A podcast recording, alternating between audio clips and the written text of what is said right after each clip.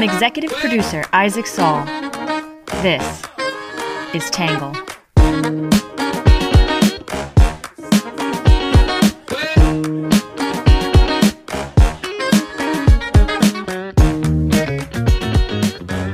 Good morning, good afternoon, and good evening, and welcome to the Tangle Podcast, a place where you get views from across the political spectrum, some independent thinking without all that hysterical nonsense you find everywhere else. I am your host, Isaac Saul, and on today's episode, we are going to be talking about the John Durham probe and this filing that has the conservative media percolating and some more mainstream media kind of quiet, maybe a little bit on the defensive. We'll talk about that in a little bit. But as always, before we jump in, we'll start with some quick hits.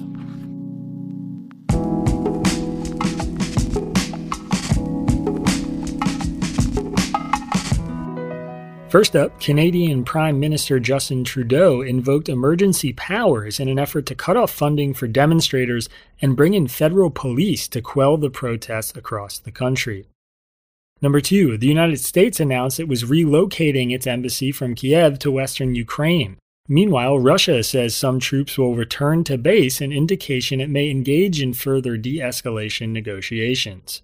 Number three, a U.S. Navy engineer pleaded guilty to a charge that he tried to sell some of America's most closely guarded submarine secrets to a foreign country.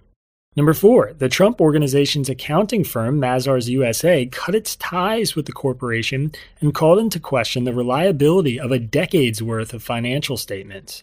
Number five, a federal judge plans to dismiss Sarah Palin's libel lawsuit against the New York Times.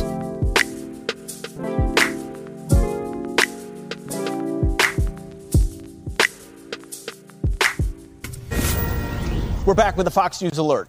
A new report from special counsel John Durham coming out late last night claiming Clinton campaign lawyers paid a tech company to infiltrate Trump servers. Uh, you just heard the report on the Durham investigation and what you've heard about that so far. Your thoughts? This is a big deal. I mean, it, it's shocking to me that this is not receiving more coverage in the press. I don't think any of the Sunday shows mentioned it. But what we're talking about here is not simply this, you know, the, the probe using data scientists to make up a story or links to between Trump and Russia, but the White House. So late last week, something interesting happened.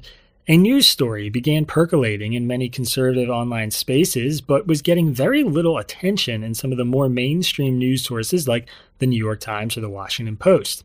It was seemingly ignored by many news outlets with more liberal writers on staff. For conservatives reading conservative news outlets, the story was a certified bombshell. Trump was right. He had been spied on. Hillary Clinton's campaign may have had a role, and the mainstream media was continuing to ignore it.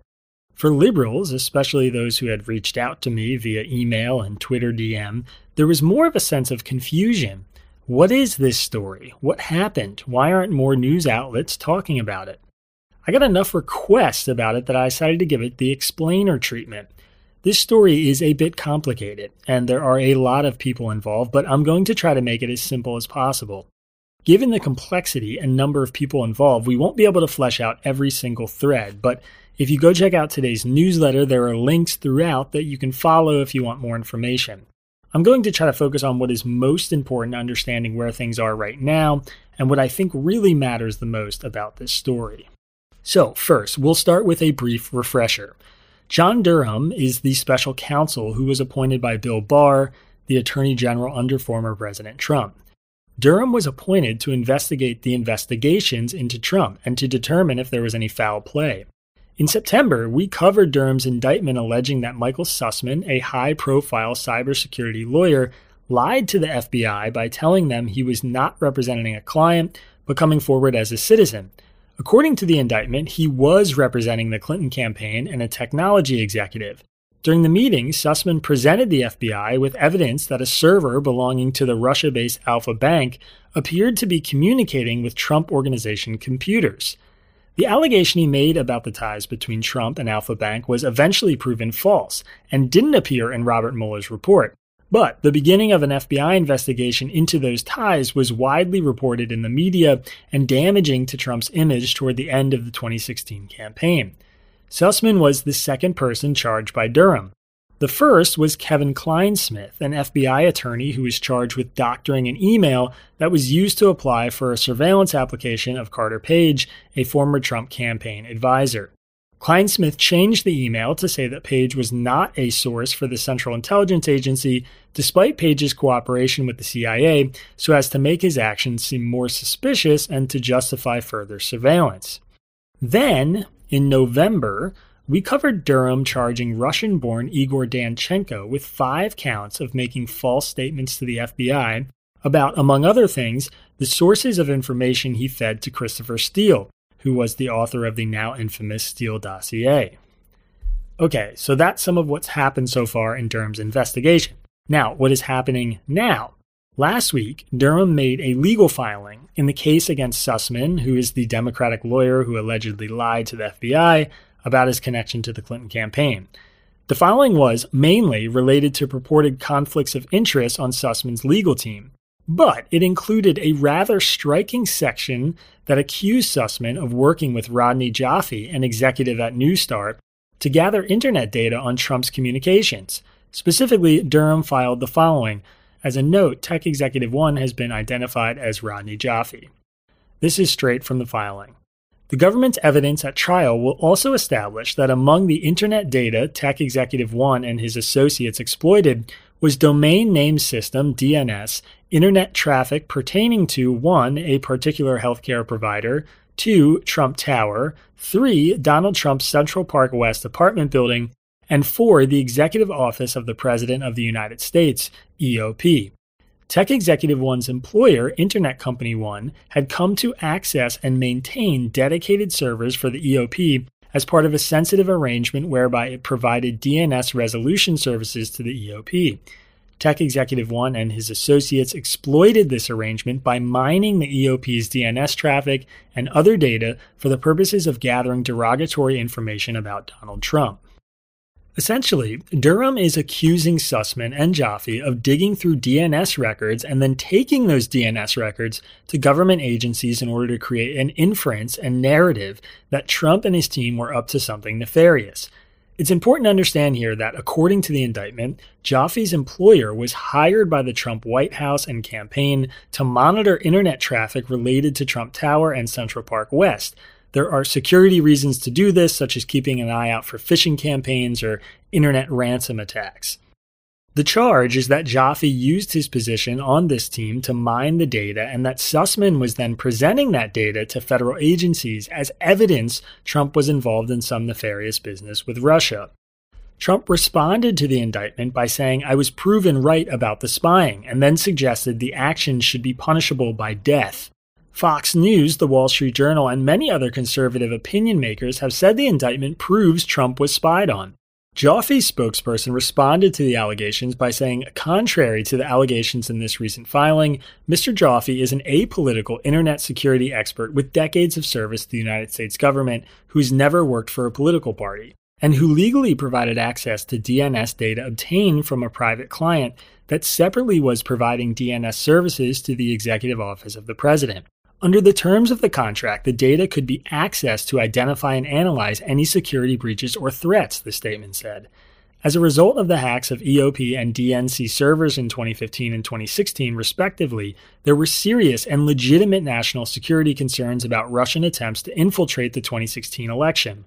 Upon identifying DNS queries from Russian based YotaPhones in proximity to the Trump campaign and the EOP, respected cybersecurity researchers were deeply concerned about the anomalies they found in the data and prepared a report of their findings, which was subsequently shared with the CIA. So, to try to briefly tie all of that up, John Durham, the special counsel investigating the investigations into Trump, is alleging that the Trump Russia narrative was driven in part by a government contractor, Joffe, who is passing along internet data to a Clinton team lawyer, Sussman, who is then presenting that data to federal agencies in a way that would encourage them to investigate Trump, despite knowing that the allegations he was concocting from the data were unfounded. All right, so here are some opinions about what has happened and what this filing means. I think it's important to note that this story is definitely suffering from an imbalance of coverage, which I'll get to in my take, but there is still enough commentary out there to share.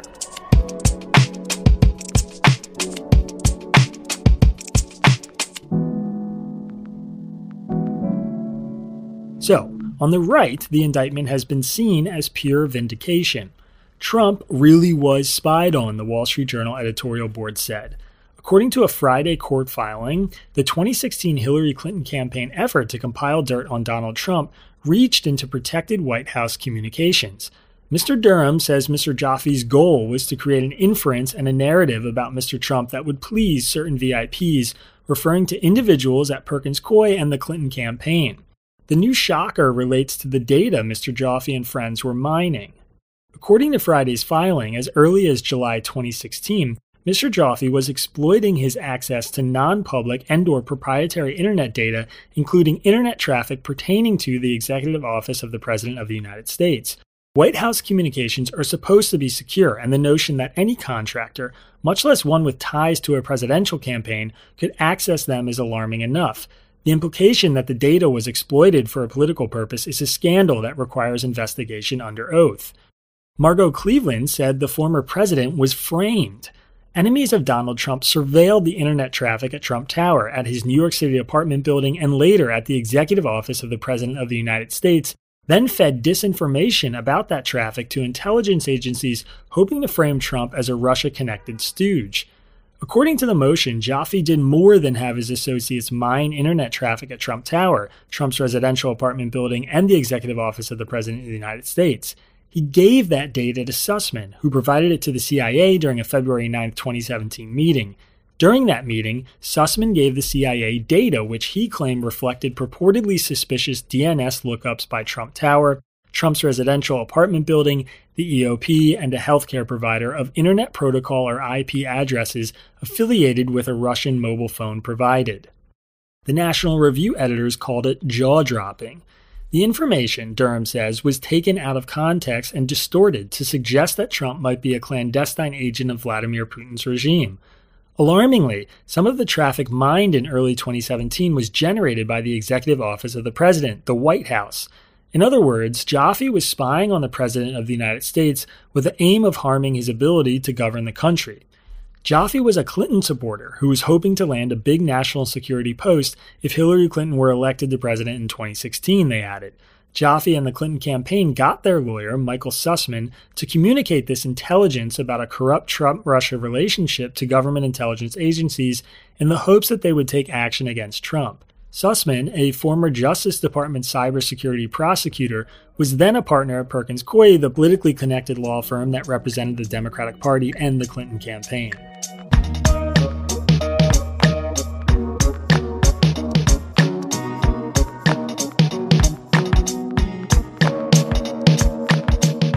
Okay, so that is some of what the right's saying. Now, I want to share some of the skepticism. Again, there hasn't been much commentary about this from the left. Frankly, I think a lot of prominent left of center opinion writers have mostly ignored Durham's probe, but there has been some response. One of the most prominent came from the Washington Post Philip Bump, who wrote a thorough breakdown of what just happened. Bump starts by conceding that the initial Alfa Bank Trump story brought forward by Sussman was bogus then he gives a timeline and explainer that we have covered above. This is what Bump says after that. It's useful to note that Durham's claim about data being exploited emerged early, Bump wrote. Both journalists like Marcy Wheeler and Rob Graham elevated questions about the ethics of digging through collected DNS records to investigate something that was probably outside of any agreement governing what the data was being collected for. But that doesn't mean one, that any laws were violated, or two, that this constitutes hacking. If I give you a key to my house and you use it to come in and read my diary, I will certainly be angry with you, but it's not like you committed burglary. Yet, that is how the filing has at times been conveyed.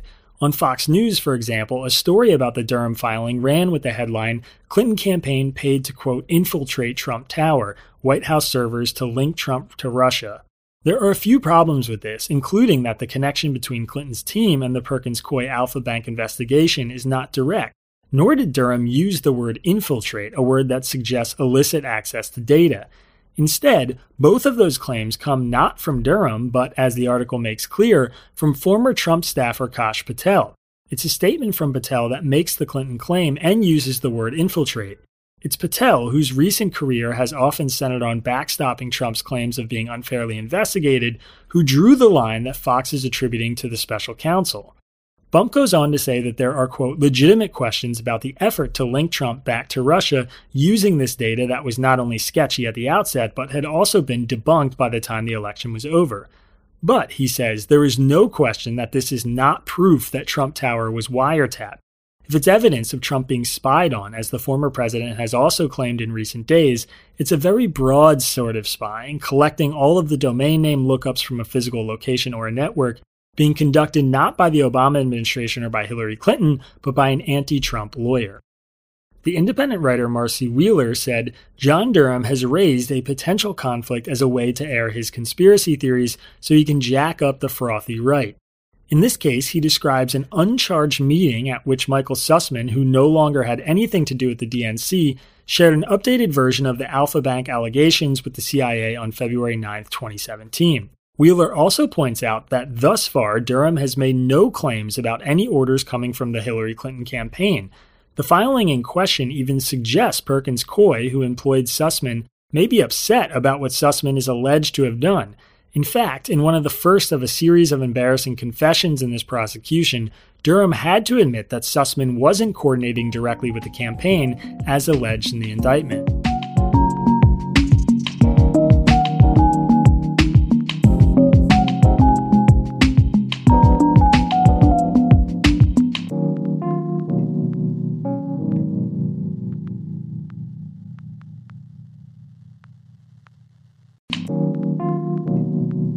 All right, so that is it from the right, and then some skepticism about what the right is saying from the left, which brings us to my take. So I've been both disappointed and unsurprised by the over the top leaps from conservative media and the relative silence from the mainstream media. This is not Watergate, but it's a big enough story that it should be addressed in the pages of the New York Times and the Washington Post. It took both of them days to report anything, and now that they each have one story up that is focused on the right's reaction to the court filing rather than the filing itself, the Washington Post added a second story of fact check this morning. There's a lot of writing above to make the case for why this story is such a bombshell, so I'm going to start by throwing a little cold water on that version of events, then I'll tell you why this matters or why it could, depending on where things go. Many conservative media outlets have conflated the comments of former Trump staffer Kash Patel with those of John Durham, the special counsel. Durham has not charged anyone with conspiring to defraud the government or a court. He has not accused anyone of infiltrating anything. Joffe is so far not facing any criminal charges, and Sussman and Danchenko have only been charged with lying to the FBI about who their sources were or who they were representing. This seems important when the former president is suggesting someone be put to death. The newly revealed meeting between Sussman and the FBI, which Durham referenced in the latest filing, is also now past the statute of limitations. He filed it two days after their statute of limitations kicked in. That means no new charges are coming related to that meeting Sussman had with the CIA. It's still unclear whether Sussman believed that he was passing along government agencies valuable intelligence or if it was just campaign work, but Durham clearly thinks he can prove in court that Sussman was intentionally misleading the FBI agents. It's also important to note that everything Durham has done has had this implication to it, namely that the FBI fell for the allegations presented by Sussman and Joffe. So far, nothing Sussman or Joffe alleged to the FBI or CIA that we know about ended up turning into any real charges against Trump or his campaign. In other words, the FBI wasn't working to take down Trump, as Trump and his allies have claimed, but they were apparently predisposed to believe the negative intel on Trump that they were presented, and they were not sufficiently skeptical of it when it was brought to their attention. That distinction matters, and it should be clear that Durham is not charging otherwise. I think the idea that this filing is a smoking gun is still quite a bit of a reach. It raises far more questions than it answers. The Wall Street Journal's editorial board asked many of those same questions I'm curious about. How long did this snooping last and who had access to what was found? Who approved the access to the White House data and who at the FBI and White House knew about it? Were Mrs. Clinton and senior campaign aides personally aware of this data trolling operation? But again, these are questions. Even if we are to take the indictments at face value, Danchenko and Sussman have both pleaded not guilty, and Durham is going to have to prove his case in court. It's not even certain, though I do think it is likely, that Sussman was working for the Clinton campaign at the time. Sussman worked for Perkins Coie, which was employed by the Clinton presidential campaign. The indictment claims Sussman billed his time to the Clinton campaign, but Sussman's lawyers are arguing in court that those records are misleading because the Clinton campaign had a flat retainer with Perkins Coie. Durham himself has filed court paperwork acknowledging that he doesn't know with certainty that Sussman ever spoke to the Clinton campaign about the allegations he brought to the FBI and CIA, only that another lawyer at Perkins Coie, who was general counsel for the campaign, once emailed them about the Alfa Bank allegations. Again, there are lots of questions here. With all that out of the way, I do think this still looks ugly. If I had to bet, I'd put my money on the version of the story where DC is full of dirty political players going to the ends of the earth to destroy each other. Trump was not wiretapped or spied on by the Obama administration, and tracking DNS lookups is not hacking. But Durham clearly believes he has the goods to suggest people like Joffe were around Trump and actively trying to damage his campaign and the presidency. I wrote in our last two posts about Durham that this has been a slow drip. I've covered this story three times because I believe it is critical to understanding what happened during the 2016 campaign, a year when the DNC actually did have its servers' data and emails hacked and leaked, and now the other campaign is claiming it was spied on by its opponents. This was a wild election. Durham has now been investigating this longer than Robert Mueller's investigation lasted, and so far I'd classify what he's uncovered as some deeply shady politics and an inept or at least gullible intelligence apparatus. But Durham has yet to make any charges beyond that. That's not to say he won't, but I want to be careful about getting out over my skis, and I'm certainly not ready to yell vindication on allegations that this was a well coordinated Hillary Obama FBI attempted takedown of Trump. Durham hasn't even alleged that yet, let alone proven it. But he is pulling back the veil on how deeply connected the Clinton campaign was and how close it was to much of the obsessive coverage around purported Trump Russia collusion. This is a big story, and it's getting more interesting every day. If it ended here, I don't think it's quite the political scandal many are making it out to be, but if the investigation draws new charges, as some suggest it will, or it unveils more damning evidence, we'll certainly be here and ready to cover it.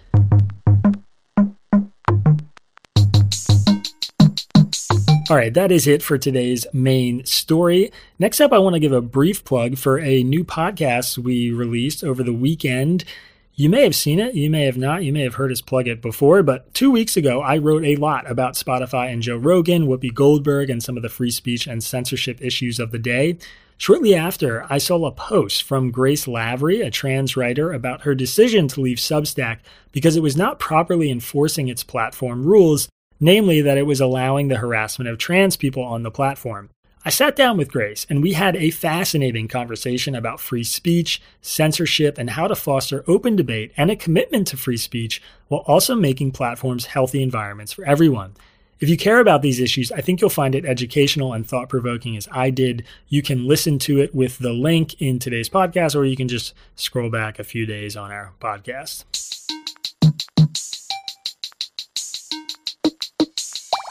All right, next up is our story that matters. Drying soils, dried up bodies of water, and wildfires have plagued the West over the last two decades.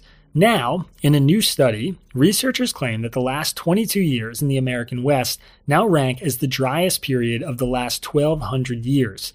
Scientists say they've examined major droughts in North America dating back to the year 800, and that this latest spate has now surpassed the severity of a mega drought in the 1500s and concluded that the conditions are likely to continue throughout the next year.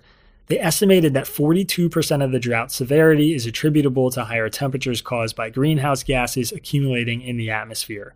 The Los Angeles Times has the story. There is a link to it in today's newsletter.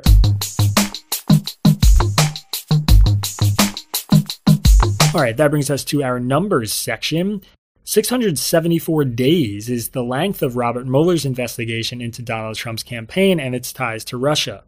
1009 is the length of John Durham's investigation into Robert Mueller's investigation so far. $32 million is the estimated cost of Robert Mueller's investigation, according to the Justice Department, $3.8 million is the estimated cost of one 14 month span of Durham's investigation, according to a 2021 report. 34 people is the number of people Mueller's prosecutors charged in his investigation, and three is the number of people Durham has indicted so far. All right, last but not least, our Have a Nice Day story. I love this one. This is about an Instacart driver in Georgia who became a hero after following her instincts on a recent delivery. Jessica Higgs was dropping off food for a woman's elderly father when she decided to come inside rather than simply leave the bags on the porch. Something was telling me, no, you've got to help this man out, Higgs said, explaining that the man at the door looked sick. When she came inside, she noticed a propane tank indoors and then began to feel dizzy after a few minutes inside herself. She messaged the man's daughter to say that she thought there might be a gas leak, and the next day, Higgins received an update from the woman that her son had found a gas leak and that Higgs's message saved my dad and my younger son's life. The Independent has the story. There's a link to it in today's newsletter. All right, everybody, that is it for today's podcast. As always, if you want to support our work, there is a link to do that in our episode description. And we hope to see you right back here, same time tomorrow. Peace.